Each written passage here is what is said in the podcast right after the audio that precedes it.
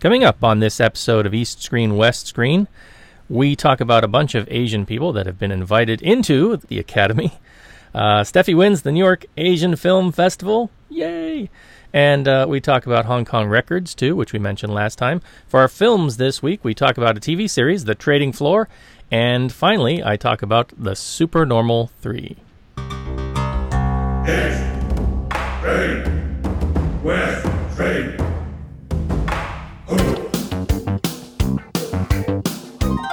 This is East Screen, West Screen with Paul and Kevin, where if films were food, they'd be full of it.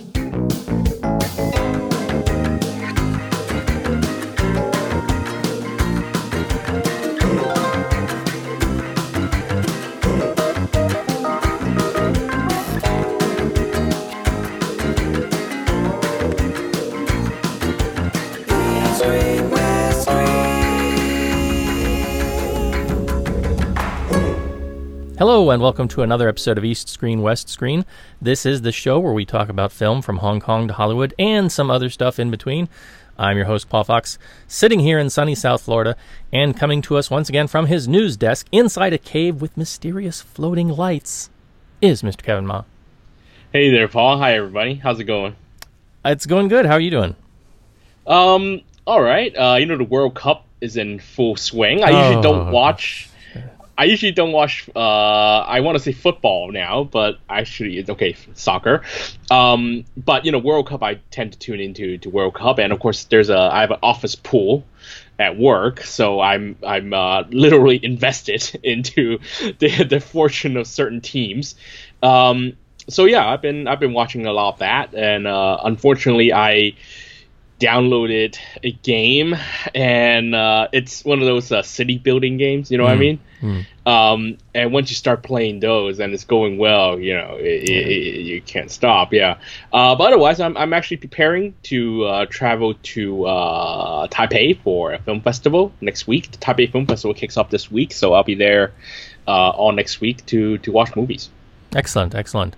Um, and is the the game you're playing is one of those freemium games where you gotta you can play for free, but they trying to incentivize you to pay. Oh no, no, no! I buy it. I buy it off Steam.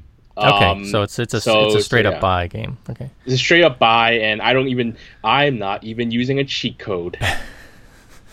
Very well, proud. good good on you, sir. Good on you.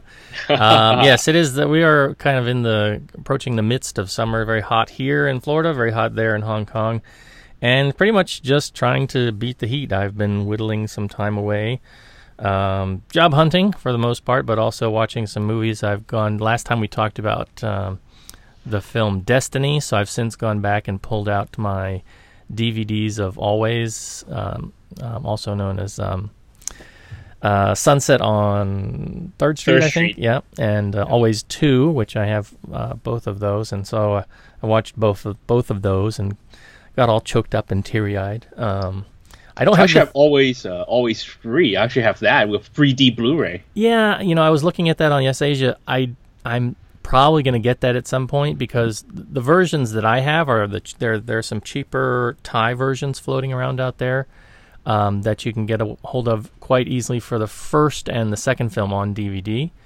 Um, but the Thai version of the third film does not have English subtitles. Um, so if you're in the market to get those, you're you've got to go to the Japan versions, which surprisingly, um, the Japan versions do actually have English subtitles, um, which is a rarity, but they are quite pricey. Um, I was looking at the Blu-ray for the third film, and it's I think it's in like the sixty to eighty dollar range, depending on if you're getting the deluxe edition or not.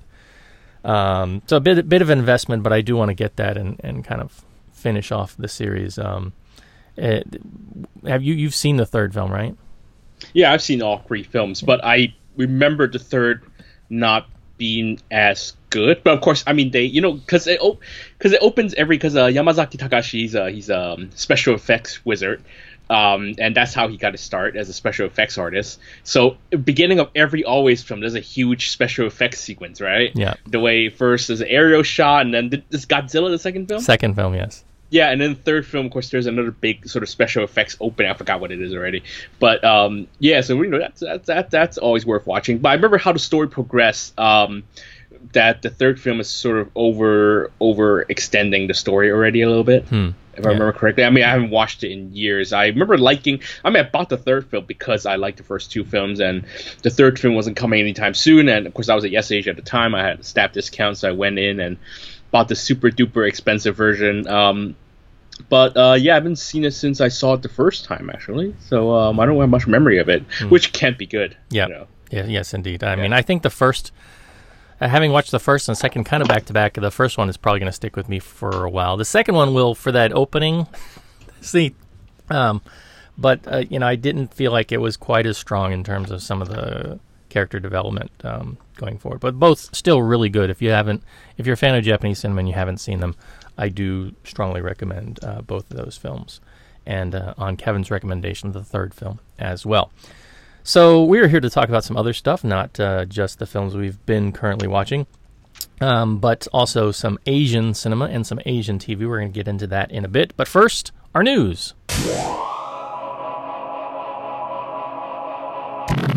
Here at the news desk, um, quite a busy week of news. Um, first of all, uh, the most recent thing, um, the Academy. Uh, every year they bring on new members, which means that you're allowed to uh, to vote for, for the Academy Awards.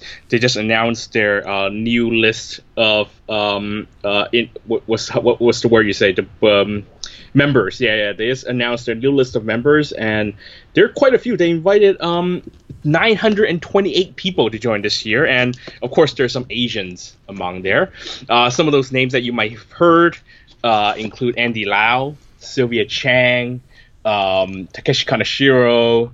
Uh, who else we got here? Ha Jung Woo, the Korean actor, Bae Do Na, also Korean actor, Issei Ogata, Japanese actor Hong Sang Soo, the director, Lee Chang Dong, uh, Lou Ye, but it's not just actors or directors. You also have um, Wan Jong Jun and Wan Jong Lei, the uh, the heads of uh, Brothers, um, Yu Dong, the head of Bona Films, uh, scriptwriter, for example, Pa Chung Wook scriptwriter got in.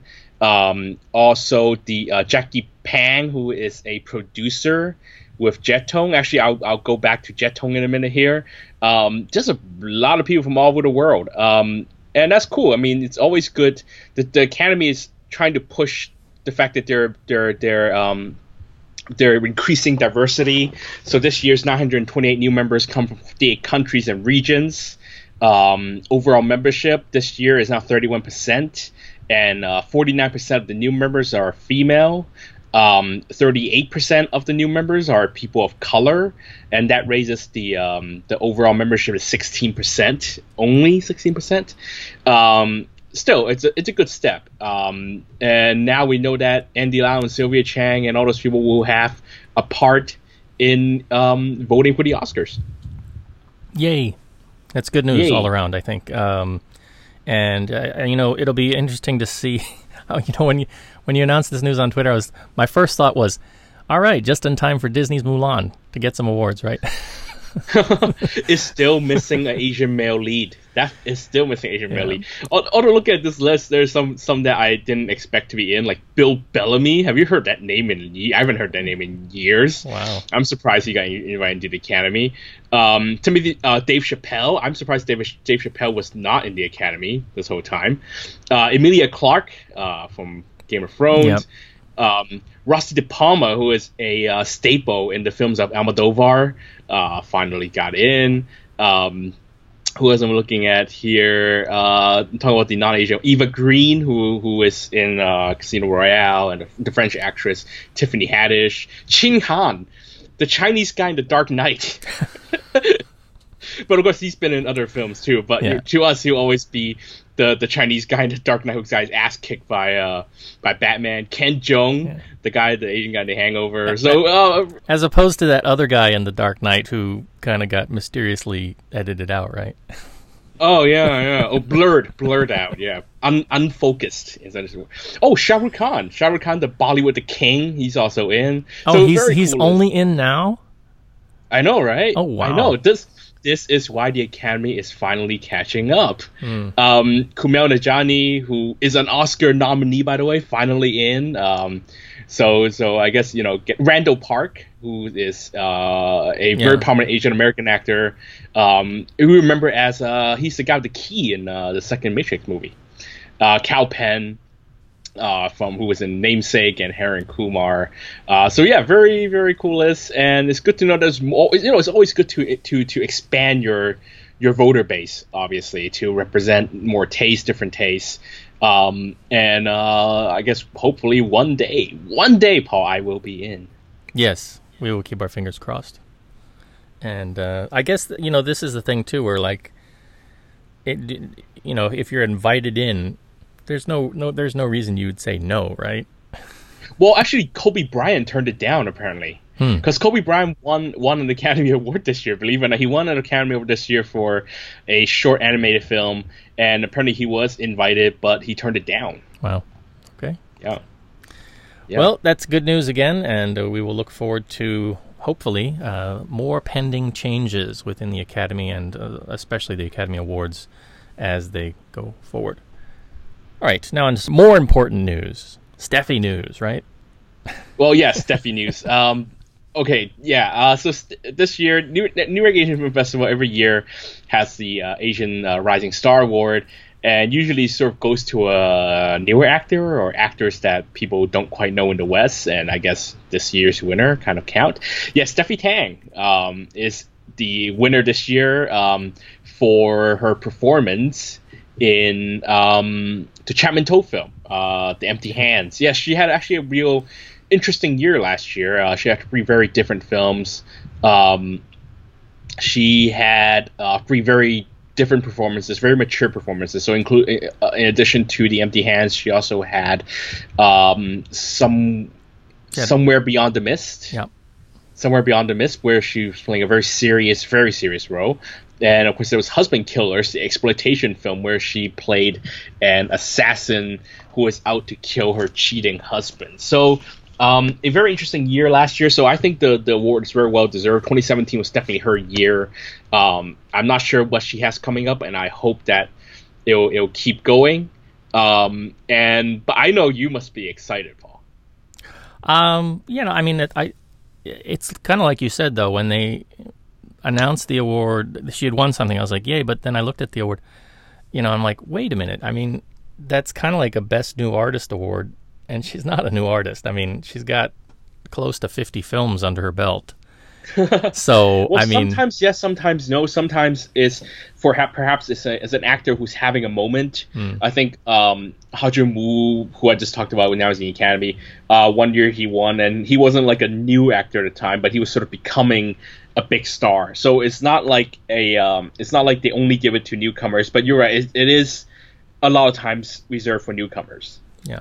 Sometimes. It's, uh, I mean, if anything, hopefully this will prompt um, Patrick Kong to release Ellis for Love, Ellis for Lies too on video finally. Well, I don't think it's his call, but you know. Somebody, whoever his call is. I mean, come on, it's like been two years now. Uh, what's going on with that? Okay, I think we're moving on from Stephy. um, kind of uh, artist-related news. Um, this week, uh, last week, um, Tony Leung Kawai announced, and well, and and Jet Tone, Wong Kar Wai's company, uh, announced jointly that uh, Tony Leung's uh, contract with the company is up. The talent management contract is up, and that he'll be leaving the company. Uh, for the moment, uh, Karina Lau, uh, his wife, will be handling um, any any work calls apparently until he finds a new agent. Of course, people are freaking out about this, right? Because Tony Leung and, and Wong Kar Wai. Um, but for me, it, it's it's just one of the businessy things that we I, I, it's sort of out of our hands. Um, yes, Jet Tone runs a management agency. They also used to manage Karina Lau, but she left earlier than him. Um, and from what I hear is that she started a talent agency um, last year, so that might be why she left uh, Jet Tone to start her own agency. Um, but of course, she told Apple Daily that that she has no plans to manage uh, Tony's career, that she's just handling things in the interim. But who knows? I mean, talent talent management. The thing about talent management is that you really have to handle all this stuff when you get a lot of offers and you're working constantly and blah blah. The thing about Tony Leung is that he doesn't work. He works constantly, but the thing is he has very um, uh, he doesn't take every project that goes his way, right? Of course, I'm sure like like ten you know hundreds of people go after him every year, offer him roles, but you know he's not the type to go and taking jobs left and right. You know he doesn't do a lot of um, uh, uh, spokespersonship for for ad or ads. Um, he doesn't do a lot of public appearances. He doesn't do award shows, things like that. He does only a few movies. He mainly does movies. Um, so um, does it mean that he's never going to work with Wong Kar Wai again? I don't think so. I mean, yeah, it just means that uh, Jet Tone will stop taking commission on all his jobs, but it doesn't mean that Wong Kar will never cast. He, can we really imagine Tony Leung? I mean, uh, Wong Kar Wai never casting Tony Leung again in a film? It's impossible. Um, in fact, um, they just does it have anything to do with with the fact that um, See You Tomorrow flopped at the box office? No, I mean Tony Leung's been in flops. Even under Jet Tone representation, is taking a lot of crap because Tony Leung's been been under Jet Tone management since Happy Together, and you know, let, us just say that was before his picky period. you know, he did he did um what was it? My Lucky Stars during under under Jet Tone management. So um, I personally don't think that anything is going to happen. I, I think that Wong Kar Wai will hire Tony to work again, even if if if if uh, it might be years later because we know how long Wong Kar Wai takes to make a movie. Um, so I am definitely not freaking out at all. Is it is it unfortunate that the partnership ended between the company and Tony? Who knows? I mean, maybe Tony wasn't happy. I don't know. We don't know why Tony decided to leave. Um, maybe it is because he wants to go and join uh, Karina's company, or maybe because they're falling out. I hope it's not the latter, but um, I'm sure that there will be Tony Leung movies coming out, and there will be Wong Kar Wai movies, and someday they will work again. Maybe Wong Jing made him an offer he couldn't refuse. Oh, so so so Tony is going to be the next next Jing girl. Yeah, that would be hilarious. All right. Well, I mean, uh, if anything, I hope that m- maybe this will give him a bit of, uh, you know, maybe give him a bit of uh, flexibility in terms of, you know, choosing projects that uh, he wants to do. Um, I mean, I know you mentioned My Lucky Star and that kind of stuff. I kind of wish he'd return to to that period where he was making serious movies, but he'd make a few cheesy comedies every once in a while. Um, well, when, uh, when actors when actors leave talent agencies, I think it's usually because they want to work less. Hmm. So, so but I like he hasn't. Think, I mean, he hasn't really had a huge workload. I mean, if you look at his filmography, he had like three films in 2012, but since then, it's he hasn't really done. I mean, it hasn't been a super heavy workload. Um, he's yeah, uh, the the, about, the new Raiders movie is not out yet, right? Has that been released? No, no, not yet. Not Par- yet. Is it Paris Europe Raiders or Paris Raiders? Europe or? Raiders. Yeah, Europe Raiders.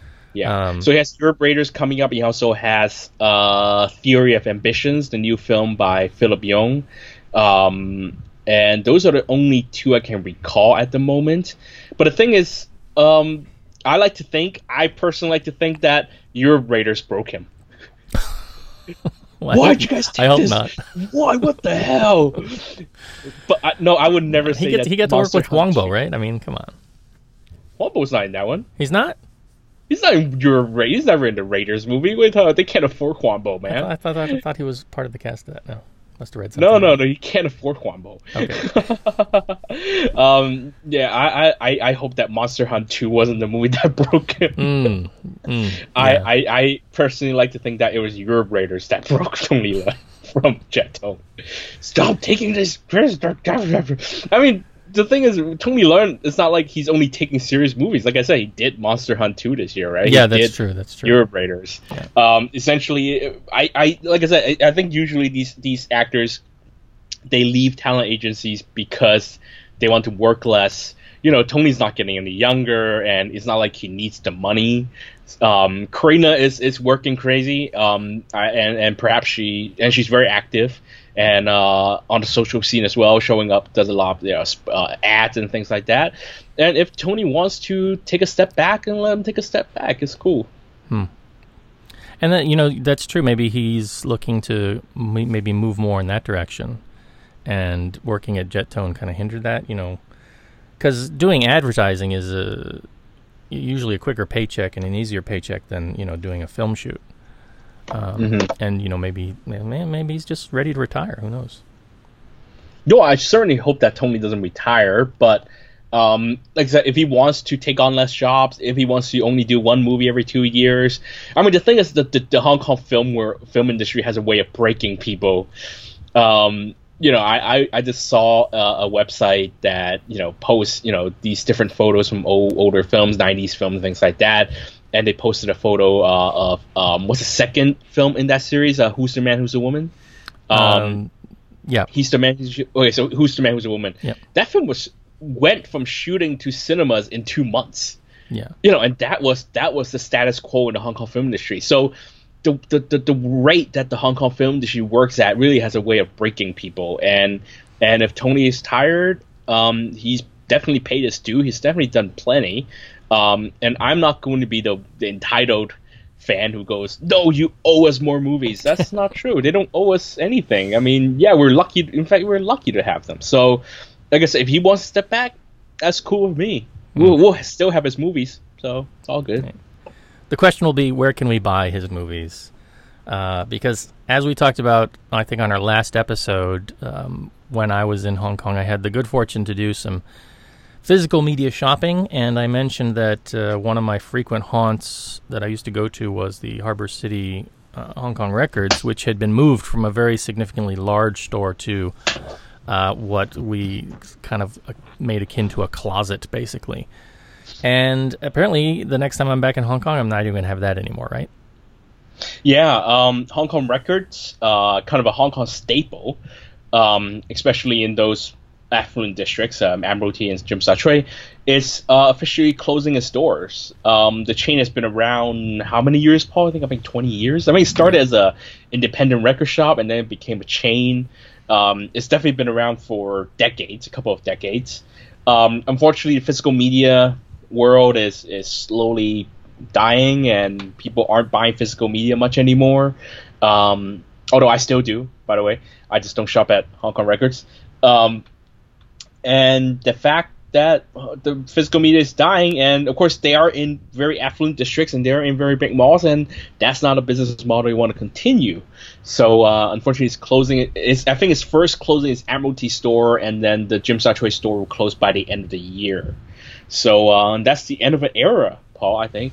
Yeah, definitely, and it's you know it's uh, you we could debate about the the idea of cost and stuff with regard to you know if you talk about the big shops, the big chain stores like HMV and Hong Kong Records versus at one time the small sort of mom, and pop shops that you could find spread throughout Mong Kok and um, Prince Edward and other districts, even going up into the new territories. You could find these all over the place, but most of those are gone now. And if you really wanted a decent selection at a decent price of back titles, Hong Kong Records was the place that I would direct people to go because, especially if you're looking for stuff in sort of the silver box legendary line, or you're looking for the Shaw Brothers um, Celestial releases, they still had a decent selection. Um, you can't you couldn't find everything, but you could still find some things there. Whereas if you go to some of the smaller shops that are still open, like a Cheapy, um, which was one of the frequent places that I had uh, near me in Tai Po, they carry the new stuff, but they don't have a lot of the the old the old stuff. Um, those places are good for buying secondhand stuff, though. So, you know, it's it's it's sad to see this go. Um, it's definitely, I think, gonna be one less place that I can now go to. I mean, I did go to HMV last time, but I always felt HMV's prices were um, the the most expensive that I found. Uh, oftentimes, I'd find things at Hong Kong Records where they'd have sales that m- they would be cheaper than going out to a street shop like a cheapy uh, shop. Um, they'd actually have some sales that would be cheaper there, and so it'd be a question of okay, do I want to buy a disc here at the cheapy, or go, do I want to go check Hong Kong Records? And you know, sometimes you'd have to weigh out the travel time and everything, but you could find some decent deals, and it's one less place to go to now, which I think is is a shame especially considering that I, at least for me, I haven't really seen an uptick in online development for titles internationally. I mean, even looking at like Hong Kong iTunes, a lot of current releases don't head to Hong Kong iTunes. you don't get a lot of the older stuff on Hong Kong iTunes. I know that you can search around and you can find some sketchy sites in that are coming out of China, whether they're legit or not. It's very hard to tell sometimes, and but normally those are not friendly to the international market. Um, a lot of times, like if you find an old title that would have been on the legendary release or part of the celestial catalog they are not going to have the Cantonese audio track. They're going to have the Mandarin audio track. And if they have subtitles, it's usually going to be simplified Chinese. Um, you know, and of course, you've got stuff on YouTube, but that's a whole different legal spiel we won't get into um, on this episode. So it's it's sad to see this go because I do understand the pressures that physical media is under, but at the same time, I don't see the I don't see a lot of online platforms coming in to fill up the void with regard to what I use these stores for, which was again going for the older classic titles, not not so much the newer stuff.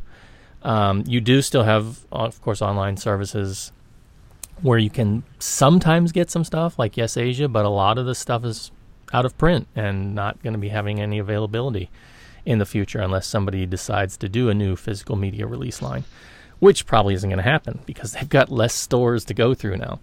Um, yeah, the problem is that local distributors are doing the digital thing, but the thing is they're mostly selling it to uh, a website websites like HMVOD, which is only available locally. There's a, a very big. So when I was doing the Anita Mui uh, and uh, uh, Leslie Cheung program uh, blurbs for the Hong Kong Film Archive, I had to watch some of the older films because I hadn't seen those and yes, I found them on HMVOD, whereas you know perhaps the physical media version might be might be gone already. But I promise, a lot of us overseas fans of Hong Kong films we rely on physical media because they're not making them available digitally because they are still playing this old holding on to the whole region rights idea. Yeah. So it's it's very hard. So physical media is really the only way that that fans can still buy these films uh, on a regular basis. Um, and if they're only digitizing them, um, the older films, only for a local audience, then it really hurts ultimately their their standing overseas. But you know, Hong Kong film, Hong Kong cinema industry has always been money first, and to them, they still find selling international rights, blah blah. We're gonna go into this again, but you know, international rights matters more to them than getting out um, a DVD, selling ten DVDs or something. Right. Um, and fortunately, that's um, that's gonna be a continuing trend. I hope that HMVOD will will come to their senses and uh, look to the global market. But of course, there's this whole complicated landmine of rights to deal with. Who knows who is holding the rights on the certain films? Maybe Warner still owns a certain number of films. Maybe uh, older other films maybe being held by Miramax and blah blah blah blah blah blah. Very very complicated minefield. But until then, um, yeah, I, I, I, still the thing is I never shop at Hong Kong Records because I never like their prices. Uh, I usually although although a shop I usually don't go to these mall shops, but I do admit that the local CD warehouse, um, even though they I was looking for a Blu-ray uh, in in a very short time, in a very emergency, um, in a very short span of time, and I managed to find a Blu-ray there. And yes, it was a little more expensive, but I was um, I gladly paid the price because of the convenience. Unfortunately, not many people in Hong Kong have that problem or have that need anymore. So um, uh, that's that is just the way of the world. Um, but until then, I when I can, I still shop at the mom and pop stores because one, they offer more competitive prices, and of course, I just tend to like to support those shops more than the big chains. Um, but I am sorry to see Hong Kong Records gone because I know that Paul, you like to to shop there, and I know a lot of people who who don't want to frequent those Mong Kok mom and pop stores tend to frequent Hong Kong Records, uh, and um, or or shops like HMV or CD Warehouse, and it's just sad to see another one go. Yeah, and I mean, there's another side to this too. Um, I, we we sound a bit uh, snobbish here because of our the loss of our movie hub, um, but it was a major source for music for a lot of people. Um, not just you know local s- compact discs, but they did carry start carrying uh, vinyl again in in the shops and uh, big range of classical music, big range of music from all over the world Europe, um, Japan, other parts of Asia. Um, and for me, for a while, I mean, when I kind of first got into Hong Kong, soundtracks, especially for some Hong Kong movies, were still a thing.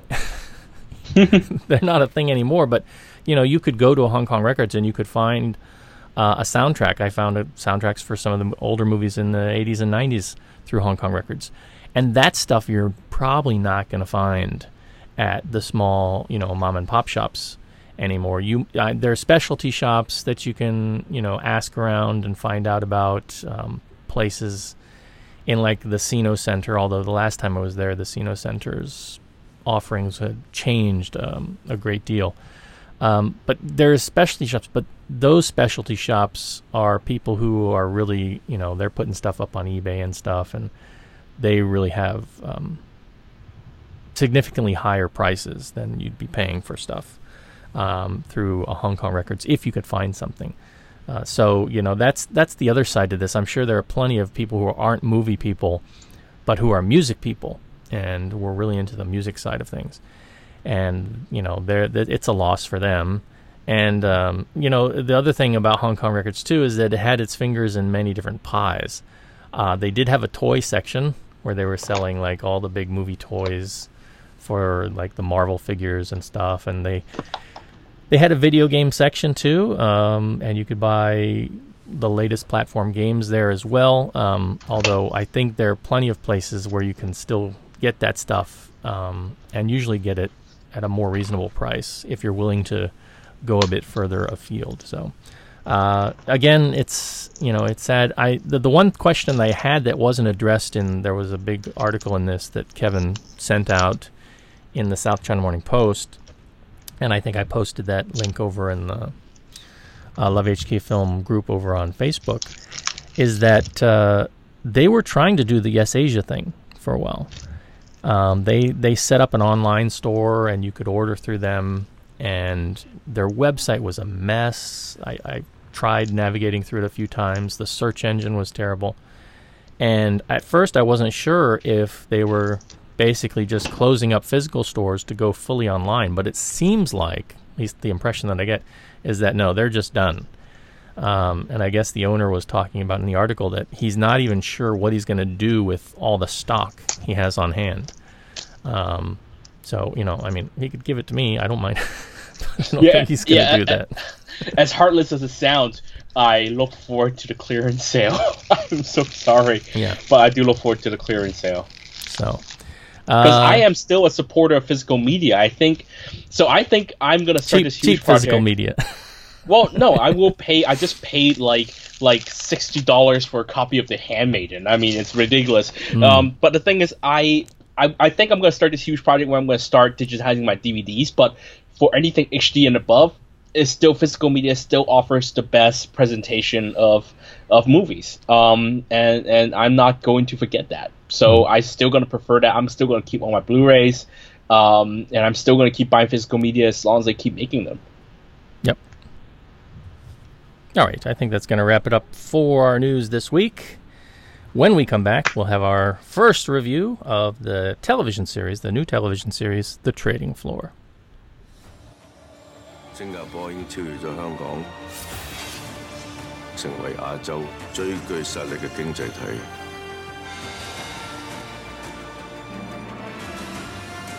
我哋已经兵临城下。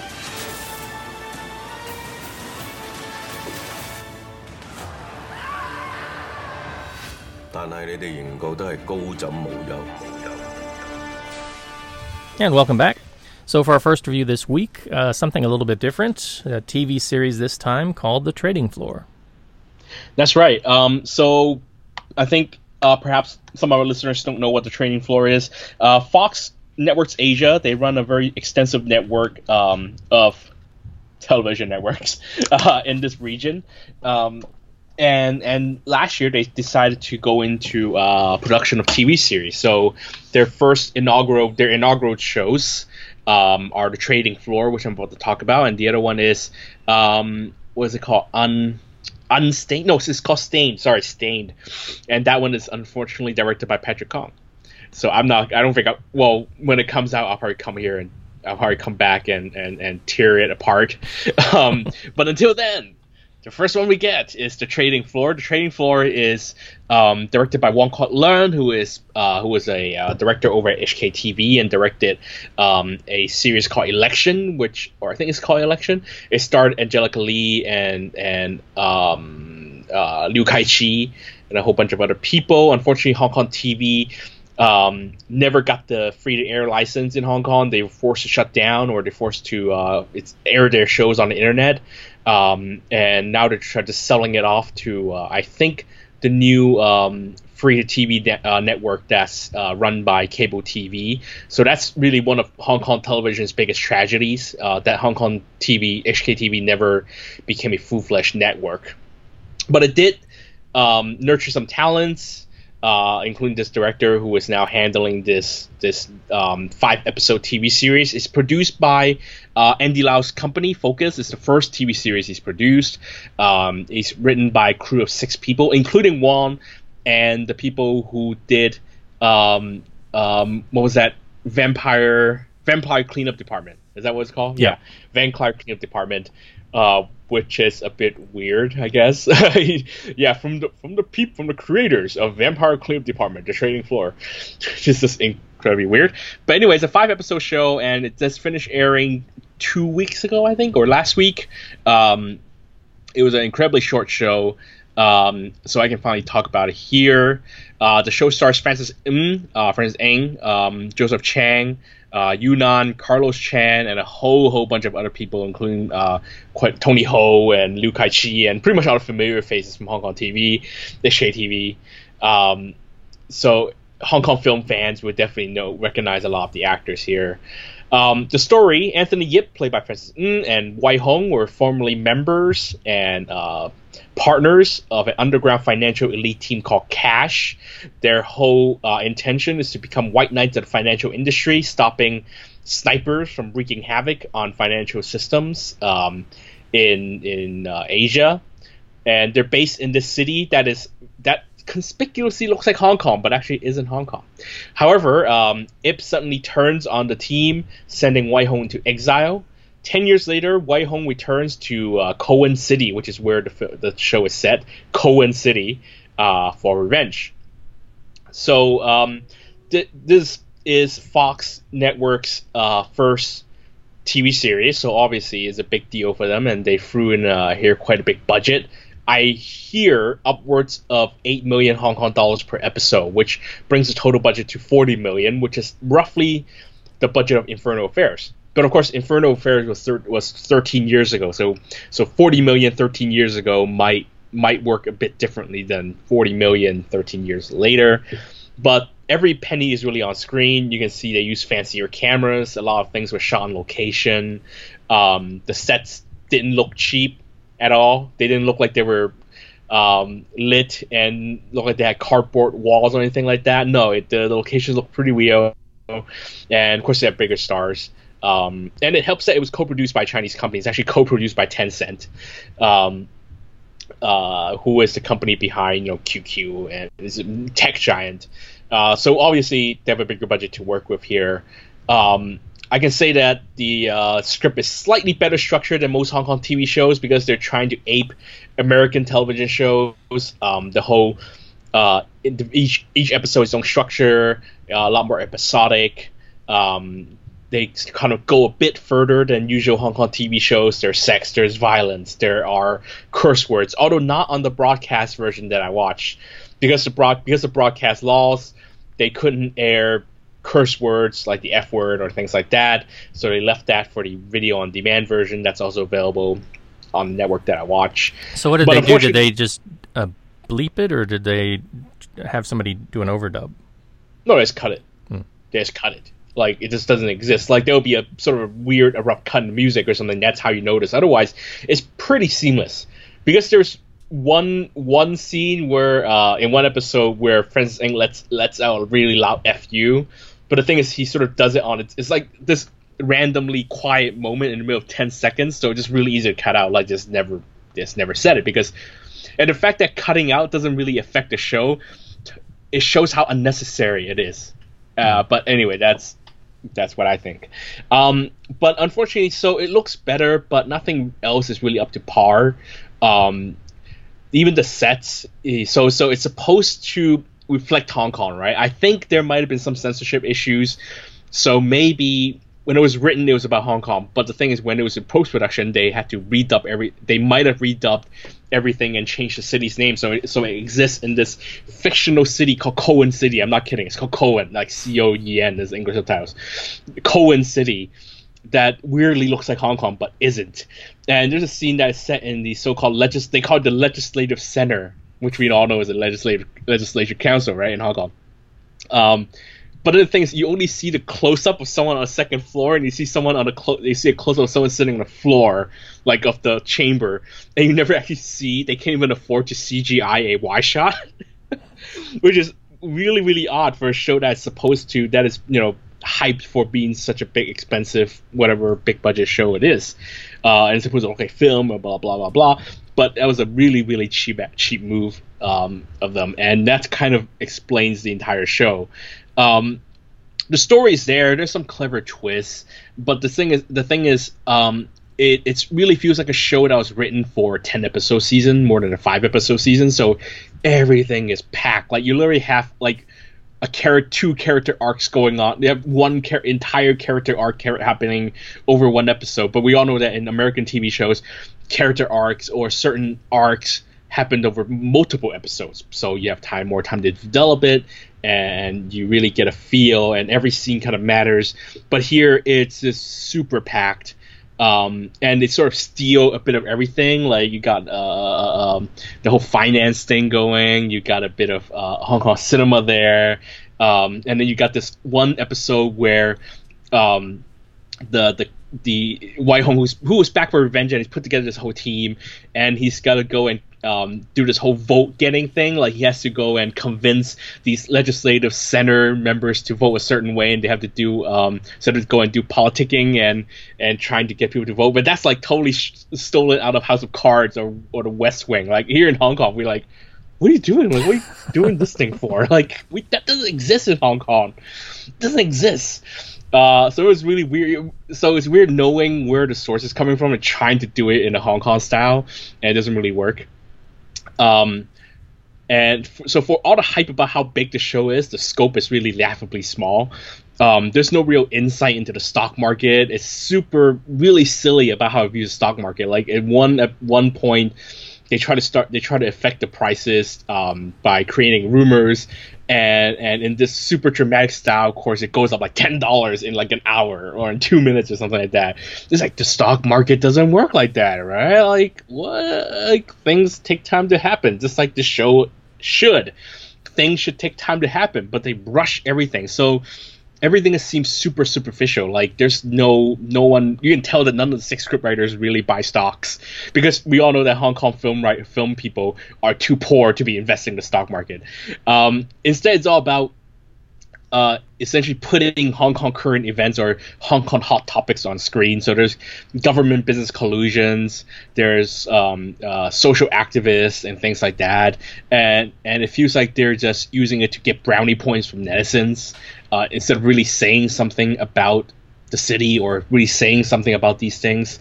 Um, and at the end of the day, just like the plot I gave you, it's really just a revenge show. It's yeah, he comes back for revenge, which is like the plot of every other TVB show. Just that this one happens to be set in the finan- in the financial world of a fictional city.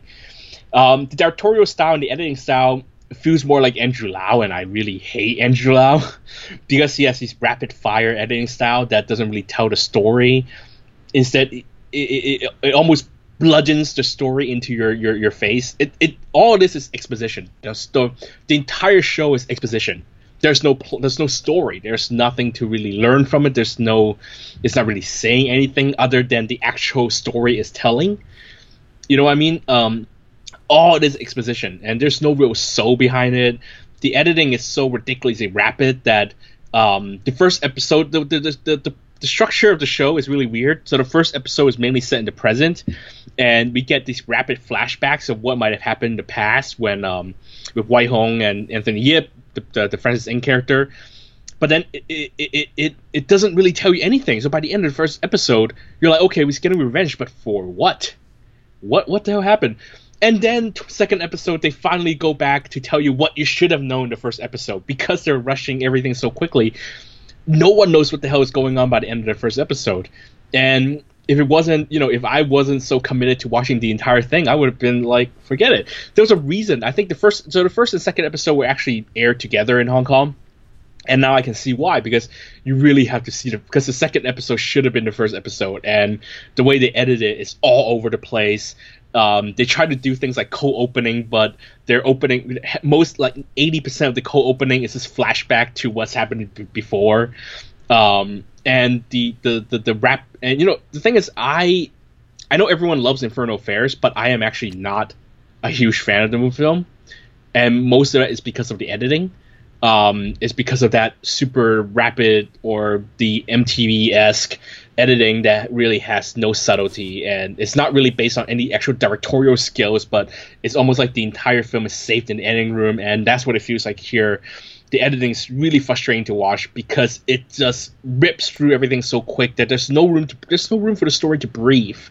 It it's just moving through plot points instead of really really creating some kind of emotional effect or creating characters. There's no character. Characters are just little pawns because the whole film runs around this whole idea of the the monopoly, a fake monopoly game, and that you know the financial game is sort of like playing Monopoly, or everyone treats it like they're just playing Monopoly, and and and it just keep flashing to Monopoly and all that stuff. And I'm just like, stop, stop, just slow down, like slow down and tell a story and say something and actually say something instead of just telling just going through plot points.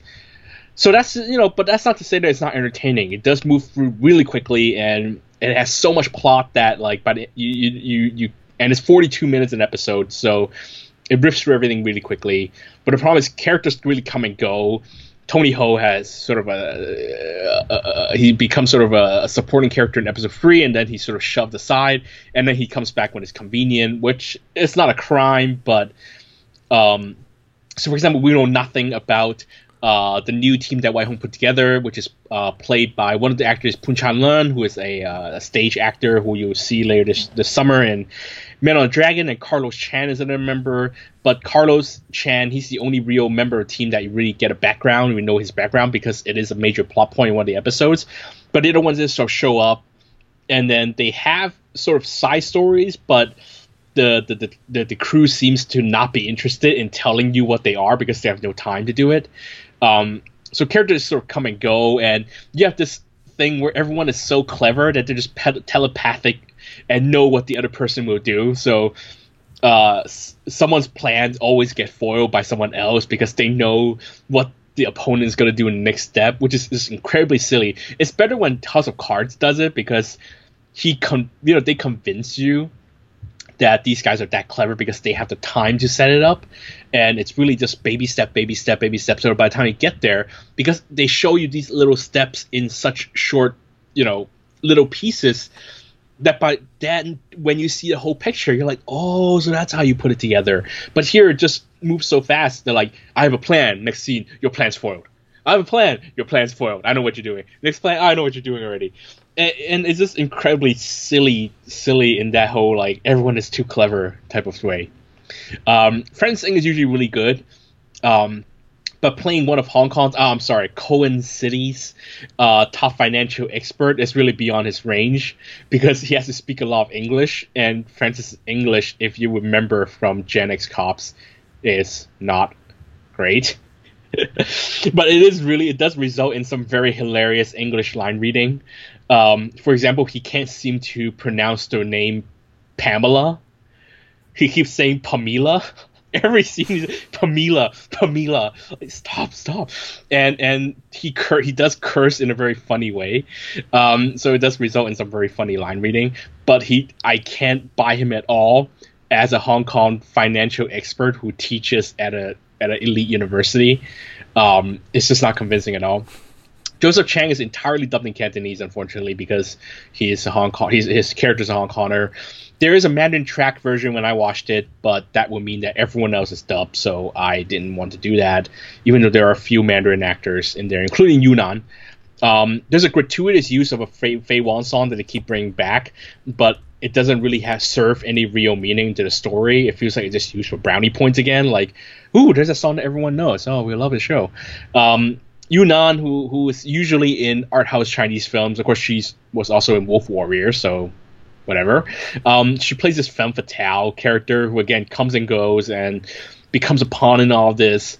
But that's all she plays in the show. Um, she usually deserves better, but you know, I'm, I do not feel sorry for her because she got paid well enough to do this. But usually Yu Nan does much better. Here, she's just this weird femme fatale character who sort of gets played around by by uh, the Joseph Chang character, and then she serves her purpose. She's really just a plot plot device, um, which is like most of the characters in the show.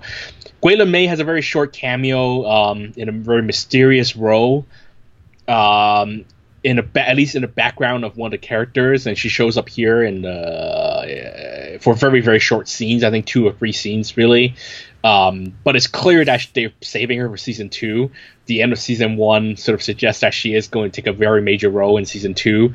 Um, but that's what I hate. You know, it, it it it just feels like they have an excuse for not answering a lot of the plot points because oh, it's in season two. Don't worry, it's in season two. And of course, it ends with a huge cliffhanger. Um, that you know it's really pretentious because you know it's almost like it's doing that whole Cold War thing where not most of the things don't really get resolved. Hopefully, the sequel will solve it, and I'm sure season two will do the same thing. That oh no, we're not going to resolve everything because there's going to be a season three. Um, and sure, Gwei Lun-mei is going to be great, but then the thing is, everyone in this show, including Gwei Lun-mei, including the story, including the directing, all of them can't seem to shake the fact that the show believes itself to be better or smarter than it really is.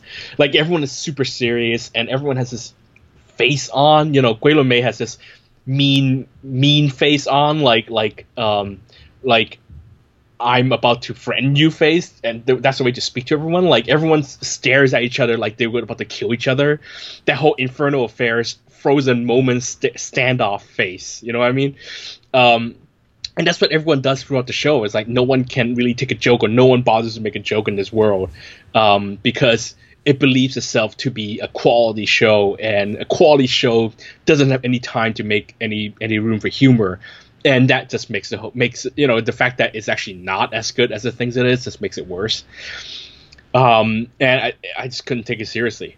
I, I mean, it is. I suppose it is better than TVB because TVB is the ultimate rock bottom uh, of Hong Kong television but um, this shows that Hong Kong television industry really has a long way to go. And if if if if this inaugural show can't surpass or can't really be as good, can't be on a certain international standard, then I seriously have zero zero like no faith at all for the Patrick Kong show. Well, I don't think many people would have faith in any Patrick Kong show begin with, right? Uh, but you know, no, seriously, this does sound. It, it, sounds a little bit like they took a script from a proposed uh, Overheard movie, Overheard Four or something, and they just kind of yeah. stretched it out to episodic length. It um, certainly has that kind of feeling, like that whole over overtly serious. But you know, at least Overheard has some has some room for for comedy. You know, has some some you know character humor. Here, it, it's just everyone is mad about something. Well, I mean, the, I guess the main thing to think about, though, if you're somebody who wants to watch this, is that if you're overseas, you really can't right now because uh, the the Fox network channel that what is it Fox Plus that you mentioned that this is being primarily broadcast on is basically limited to Asia for the moment. Yeah, um, and I think it's available on the Tencent uh, video streaming platform, but of course only the, the Mandarin version. And I hear, I've heard that they're embedding ads into the broadcast starring um, starring star, starring actual cast member of the show. So you're watching the show and suddenly they cut to an ad, and then well, the cast member would come out and actually be starring in the ad, which I guess is creative. So eventually, imagine watching Breaking Bad, and suddenly cuts in the middle where Bryan Cranston asks asks his character does a uh, an ad for a bank or something in the middle of the broadcast, and well, then goes back to the show. I, I, there, there's a bit of there's a tinge of creativity there. I mean, if you one thing that I've noticed on a lot of American television these days is the embedded ads that are just so blatant that they don't even try to hide them anymore. And like I'm thinking, I was watching some show. It was like a CSI type of show or something. And I mean, first they drive up in a car, and when the car pulls up to the park parking lot, you know, ground's eye view, so that the logo of the car pulls perfectly into frame, close up. And then the actor or actress you know they, they're trying to do something and the actor actor says oh no i can do that right here. And you know it's uh, it's the new feature of my car. I mean it's really just overtly blatant. They don't even try to hide it in terms of the script writing anymore um, with, with, embedded ads. It's gotten that bad. So I, I guess the one thing to think about though is that you know because we were talking before the show if if there might be a chance because this is being broadcast in your area with english subtitles um, yep. that you know, so the subtitles are there. It's ready for an international release. Perhaps it might end up on a Netflix, you know, next to what is it, the organized OCTB uh, series and, and other similar, similar series that Netflix has gone out of their way to try and acquire. Um, so there is a chance that this might get a wider audience, right? Yeah, um, Fox has a, um, uh, a financial stakes in um, in what you call it um, in Hulu along with Disney blah blah. I'm not sure how Fox Networks Asia has ties to Fox, you know, the home base, but so I'm not sure who the rights how the rights transferring works or whatever. But um, I'm guessing that of course they're doing this to counter Netflix, right? Fox Plus was invented.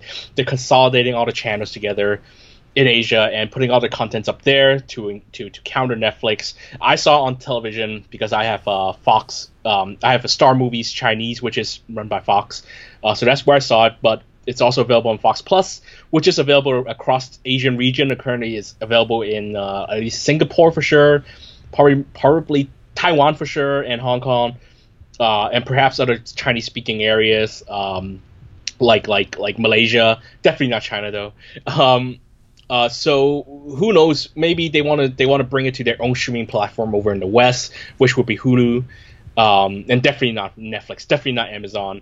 Uh, so keep an eye out. I mean, you never know; it might show up um, on one of those uh, networks soon.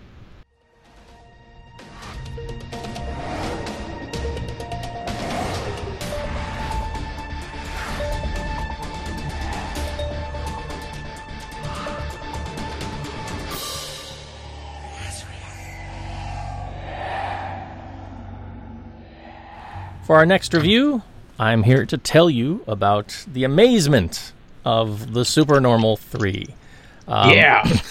so let me take a step back. If you're not familiar with this series, uh, the Supernormal films are part of what I guess you some might label as uh, shockumentary films that were very popular in the like I want to say the early 80s. These are films that set themselves up as a kind of documentary but they try to be a bit uh, they, they try to go for the exotic and the extreme in some cases so if you're familiar with titles such as like the shocking asia series um, and you know they've had uh, i think in hong kong they had one hosted by um, uh, is it uh, who's the who's the music guy james who did all the the james wong james, james wong. wong. yeah james wong yeah, yeah so James Wong hosted one called Under the Rose, which looked at like the Hong Kong adult entertainment industry. Um, and so there, there's a couple of these that have been out there over the years, and one of these series is the Supernormal, which is a personal favorite of mine. So the Supernormal originally came out in 1992. There was a follow-up which was nowhere near as good. It kind of felt like it was made of a lot of additional footage that they didn't end up using in the first film that was released a year later in 1993. And they, you know, again, they look at sort of the the cultural practices and, and some aspects of mysticism. They talk about ghost stories, and the first one was really focused a lot on uh, Hong Kong stuff, and the second one, I think they went to Taiwan and a couple of places of further afield. And so I've always had a soft spot for this kind of genre, but there's been a glut of these of, of late in the in the past decade or so, with films like The Unbelievable and The Cases, and each of those getting you know multiple entries in the those film series. And I think one of the big problems with these is that when you look at the older for films, whether they're, they're shot on film, and you have that film look, um, they they tend to be a bit better written um, because I guess of the money and the investment that was going into them back then. And with the newer films, they tend to be shot a lot on video, and there's not just because of the video look, but there doesn't seem to be as much time or attention to detail put into them in terms of some of the research. And I guess for the most part, a lot of these stories, you know, ghost stories and, and famous haunted places, and they've covered that. They've because this show and I think some of the other shows went on to become late night radio shows and TV shows and so the material's kind of been done to death in a variety of different mediums. I, am sure there's been books in Chinese written as well. So the Supernormal 3 um, is a continuation. It's led by uh, Master Li, Li Guiming, who was on hand for the first and second film. Now, if you're not familiar with him, he uh, he's had some work in the Hong Kong film industry. He's been a writer on a few films and I guess bringing his sense of being a feng shui master and understanding the spirits has helped because you look at some of the titles like things like The Occupant and Goodbye Darling, for example, um, from 1987. You know, films that dabbled a little bit with spirituality. Um, he's also worked on um, For Your Heart Only, the Dean Shek movie called um, The Family Strikes Back, and uh, the Eighth Happiness, and, and so in a couple of these, it was a team of writers that he was working, but a couple of these, he was the he was the sole writer as well. Um, but uh, in terms of being in front of the camera, it's primarily been the Supernormal, Supernormal Two, and now the Supernormal 3. Now, the Supernormal 1 and 2 he did not direct, but he's taken over directing duties for this third one, which comes to us, you know, what is it, like 25 years later? Um, and I guess not sure anybody was clamoring for a Supernormal 3. um, but I was when I heard about it, I was kind of excited because again, I really liked the first one. The second one I thought was eh, and I thought, okay, you know, maybe maybe he's going to bring a little bit more gravitas back to the genre that has been lost with the unbelievable films and the cases films. And fortunately, that's not necessarily the case here. Um, so he does take up the director's chair in this, and this one pretty much takes all of its uh, material from Japan this time. So he, along with a cast of some Hong Kong celebrities, uh, including the likes of Bob Lam, and we were talking about Bob Lam last time about you know oh Bob Lam's great in small doses, uh, and he's got a small dose here. They just don't use him well. Gregory Rivers shows up here, uh, Lena Kong, Jacqueline Chong, um, and even some Japanese actors. The, they tap in. I, I, believe there's three um, older generation Japanese actors that they tap into, and I missed the. There was a, a female actress and a male actor. Uh, and I missed their references, and I've had a difficult time um, because this film's still not out on video, uh, tracking down their credits. But Sonny Chiba, who was immediately recognizable, uh, shows up and they talk with him, and he spends a considerable amount of time on screen with Master Lee. And but a lot of it is them just sort of traipsing around Japan, um, going in between a few so-called spiritual sites, sites with heavy spiritual activity, um, and in between that, it becomes kind of a travel show, a travel you know, kind of, kind of these travel documentaries that you'll see on TV that are like, you know, go here and see this interesting thing, and go here and shop in this district, kind of thing, um, that are very very popular on TVB and and other other you know cable channels as well. So uh, it doesn't really feel quite like the first one. It does have a very solid video look. They're shooting in HD, um, and that does not help matters. And this is perhaps the biggest bone of contention I have with a film like this. It's like, all right, we are now in the modern era. We are not shooting on grainy film. And they know that it's not enough for them to say, oh, look, there's a shadow on the wall that looks like a face. That's a spirit. you know, like they could get away with that in the in the old ones because, you know, they'd they'd do a freeze frame and it's so grainy and they circle something and it's like, oh, that looks like a, a misty silhouette. Is that a ghost? Um, they can't do that now because they're shooting on high definition, and I don't think this was in 4K. But good lord, I mean, I'm afraid to what, see what they would try to try to pawn off in 4K. The basic thing that they do here is they go into these places. They go into, for example, a dark cave that's got a shrine in it, and Master Lee starts to go around and he starts to chant and murmur, and he starts to feel, you know, the the spirituality of the room or whatever.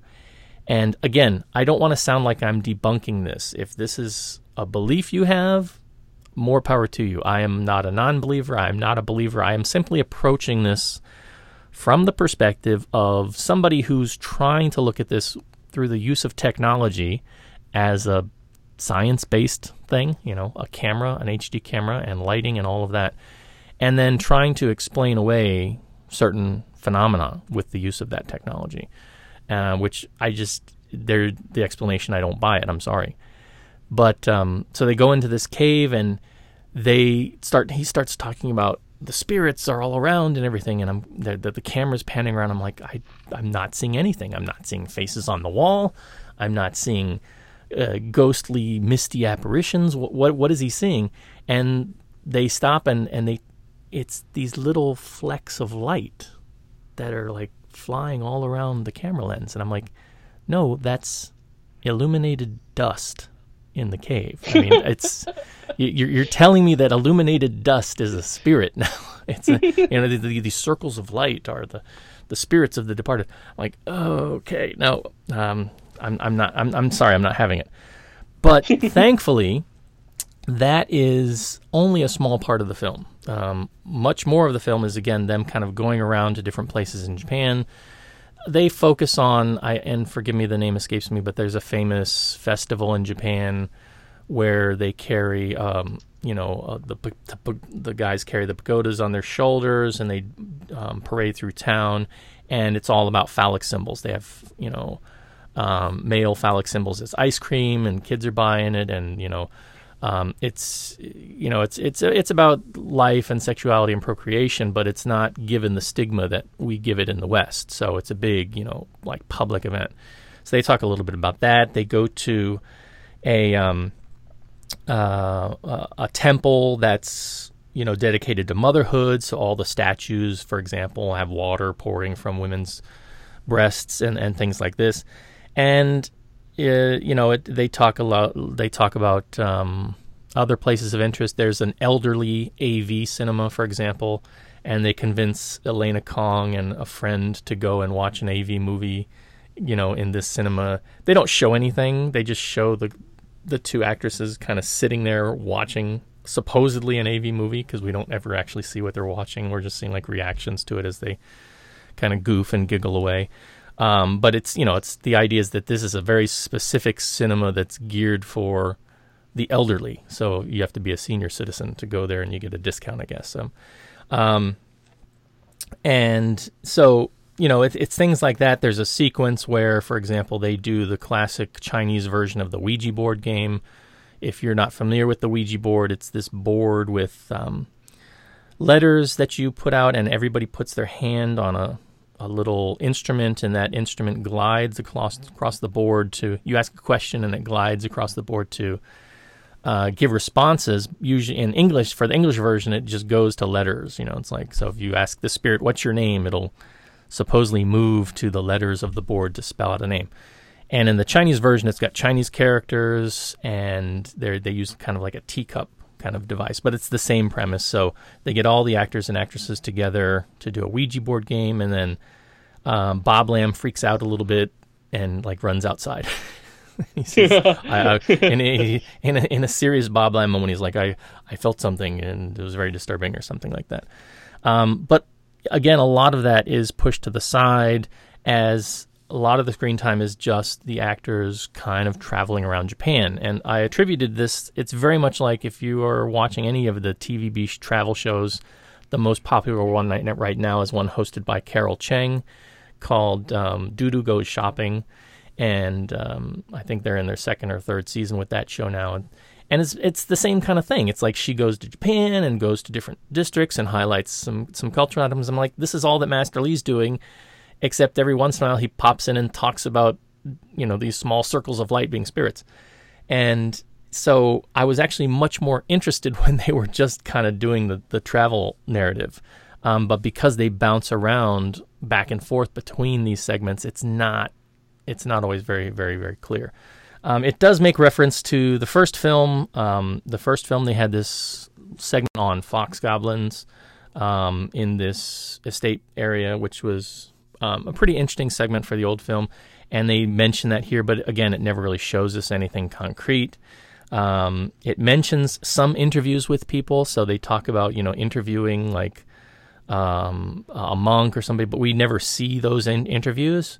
It, it uh, mentions articles in the first film, um, but it, it shows us like you know no articles. It doesn't do a good job of sort of backing up what it's talking about in on the as, as it narrates on screen.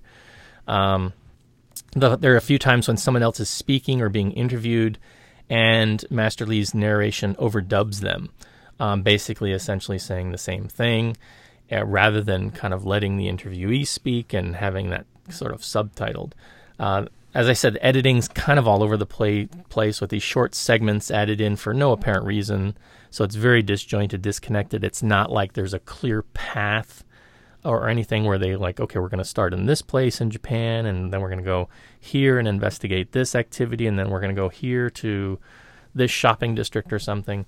Um, you know, and and again, a lot of it is is that. It's like I remember they go to this one store that sells um, red colored everything, like red color underwear and, and things because of the significance of, of red. And that's that's about all there is to this, unfortunately. Um, they um, they don't use the medium as well as they could. You know, again, it being in HD.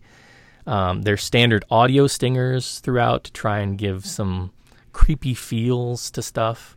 you know, because they're they're you know we're in a spooky spiritual cave, and so let's just add spooky spiritual music to kind of um, throw that in. Um, they actually have actual screams and moans on occasion in in the background sound effect.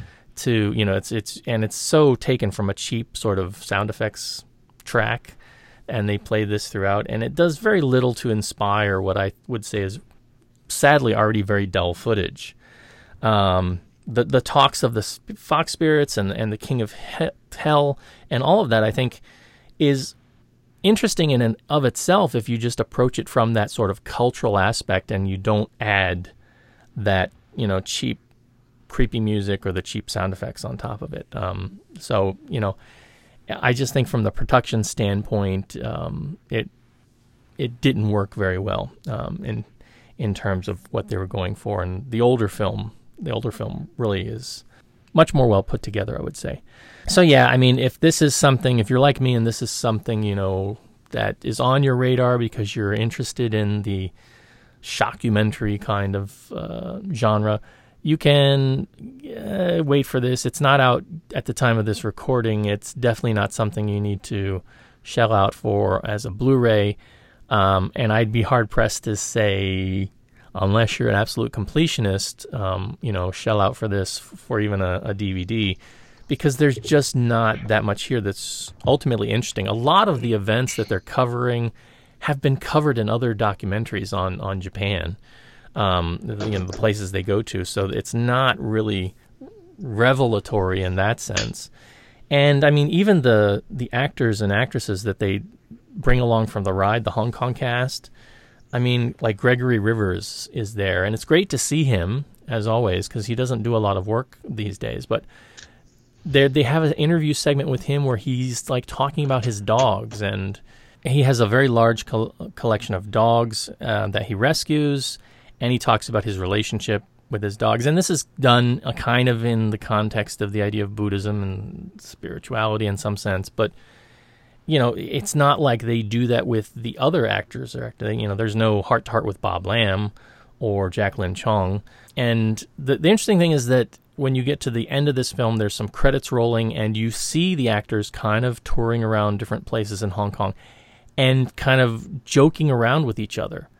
And that's in the end credits, and you don't see any of that in the actual film. And I'm like, that's already more entertaining.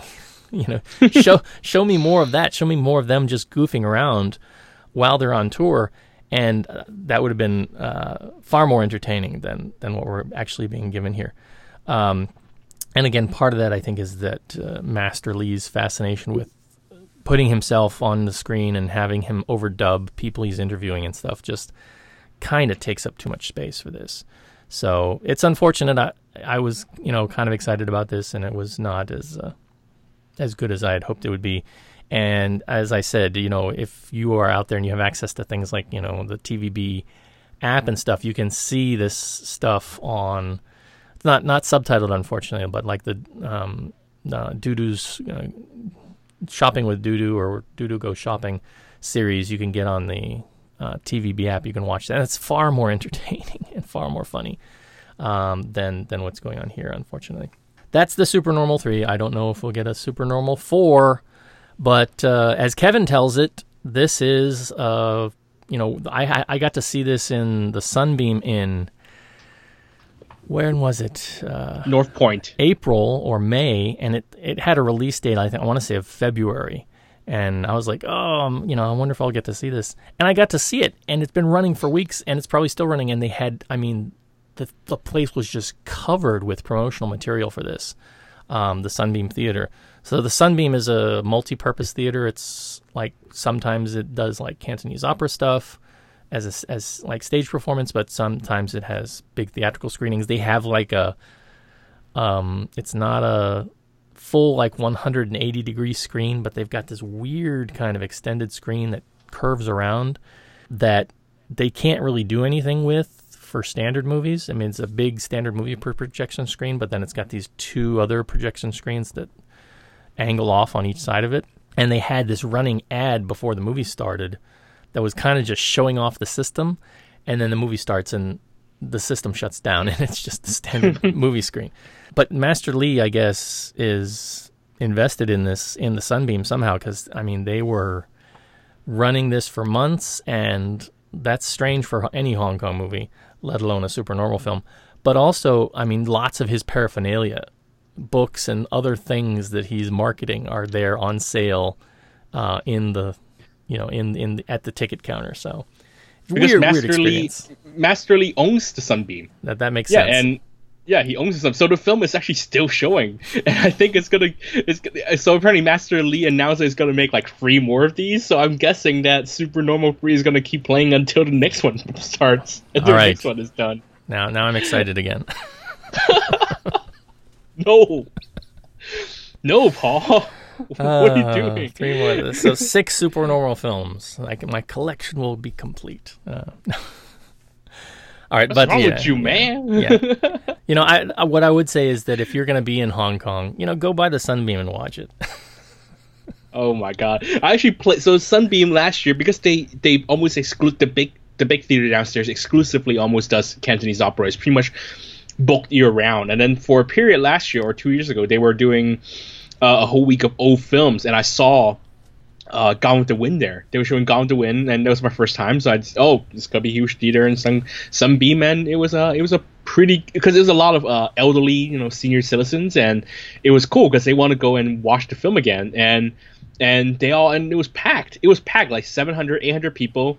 Uh, packed in this theater and and watching uh, a lot of them were you know having a big nostalgia trip and it was it was a, very, a lot of fun for me. Yeah. Well, when I was there, I was the only one for my nostalgia trip, and even the usher came up beforehand and to, just to make sure that I was in the right place because he was a bit confused seeing this, and he's like, "Why is this Gweilo watching the the Supernormal 3? Um, and you know, he was very nice about it though. He just you know, he's like he wanted to make sure that I was in the right place, and I said, "Yes, sir, I am." So yeah, that's the Supernormal 3. Uh, you know, uh, watch it at your own risk.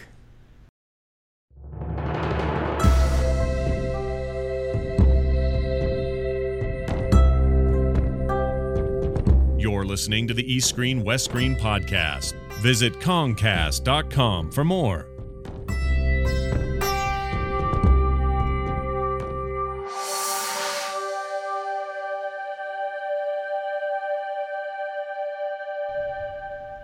And you have been listening to the East Screen West Screen podcast. Our theme music was composed by Rob Jabor of Schnauzer Radio Orchestra. Research comes from a variety of sources, but primarily lovehkfilm.com and the Hong Kong Movie Database. We also get a tremendous amount of moral support from listeners like you.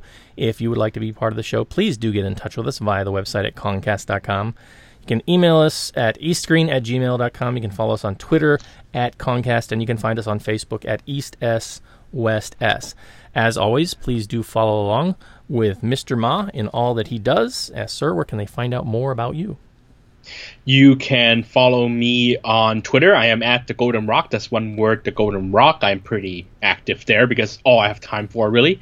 Um, I'm also the editor, uh, entertainment editor of Silk Road and Discovery magazines on Cathay Dragon and Cathay Pacific Airways. Um, so this month, uh, July is coming up, and I wrote about um, Love Simon and Blockers, and also um, what I write about for World Film Club. I see, I, it's weird because you know you work on these magazines so early up ahead in the cycle that you always forget when that month actually arrives. You don't actually remember what you've written about. Um, it's not the White Girl. The White Girl was in June. Um, gosh, what was the what did I write about for the art house? I swear I'll figure it out. Speaking of out. the White Girl, um, one thing we did forget to mention because I know we talked about it briefly I think in our last episode, was the sad and unfortunate passing of uh, Anthony Bourdain, which yes. was really a shock because it was like just a few days after his Hong Kong episode uh, was released. It's, it's, part of the uh, Parts Unknown series that he's in collaboration with for CNN, and that is, I want to say, season 11, episode 5. Um, have you gotten to see that, Kevin? I did. I did. Um, I DVR'd it. Um, I was looking forward to it a lot um, because you know it was shot by mostly shot by Christopher Doyle, um, and it was directed by Asia Argento. Um, of course, I wasn't aware that he was even in town doing this. Um, but yeah, no, no, I knew, I knew it was, um, I knew he was here, and I watched it. Of course, I was very excited to see the episode. Yeah. Yeah, it's. I mean, if you're a fan of Hong Kong at all, I would urge you to you know track it down and watch it. It's a very interesting look at not just food. I mean, he they really kind of delve into some of the politics and, and other stuff. If you're a fan of Hong Kong, I would urge you to track it down and watch it. And um, it's it's really just sad and shocking that um, that happened because, I mean, I'm not a big uh, food guy. I don't consider myself a foodie, but one of the things that my wife and I have always tried to do is that anytime we'd go somewhere new whether we went to Singapore or we've been, you know, other places we've been in the United States, is we always looked and say, well, where did, you know, has Anthony Bourdain ever covered anything in the area that we should go check out? And we always tried to kind of follow along in in his footsteps if he had any places that he recommended. So I'm sure he was, you know, much more influential for a lot of people out there. But again, if you're not somebody who follows food stuff um, or food shows, but you're interested in Hong Kong, you, it's definitely worth your while to go check out um, those three episodes. Yes, yeah, so please do keep up with Kevin and all that he's doing. Um, and also check out our friends over at the Podcast on Fire Network. Uh, Kevin recently guest hosted on episode 267, which at the time of this recording was recently released, where they talked about um, Anna and the King, Anna and the and, King, and uh, uh, the Stephen Chow movie. Um, Forbidden City Cop. Forbidden City Cop. I, I, keep wanting to go to the Louis Koo one. Um, it's not that one. Yeah. And uh, that's a very excellent episode where they get into some deep, deep talking, especially about the Stephen Chow film. So please do check that out. Our next episode is going to be episode 258. So I'm not sure what we'll have on the agenda. Um, I've been doing a lot of deep diving into some of the Amazon uh, original Japanese shows of late, um, including Sono's Tokyo Vampire Hotel, which I finished up. Um, I might talk about that. I finished. A, there's also a documentary that's been floating around that I watched called Tokyo Idols, and another one from a couple years ago called uh, Love and Sex in Japan, which are all kind of somewhat related. Um, so I might talk about one of those. I'm not sure. Um, Kevin, any idea what's on your radar? Oh, um, so the Rene Liu film, the super hit romance, uh, Us and Them, her directorial debut, um, huge, huge hit in China. Um, it's now available on Netflix worldwide. So um, if I can finish that before I come back from Taipei, hopefully I would be able to uh, we can talk about that. And um, of course, you know, I, I I still highly suggest Tokyo Girl, um, the show on Amazon. I think that's a far far superior show to the Sion Sono show. All right, so we'll be talking about something. So, all of that and more on our next show. Until then, this is the East Screen, West Screen podcast saying, May the supernormal be with you, or not. And we'll see you next time. See you next time, everybody. Ah.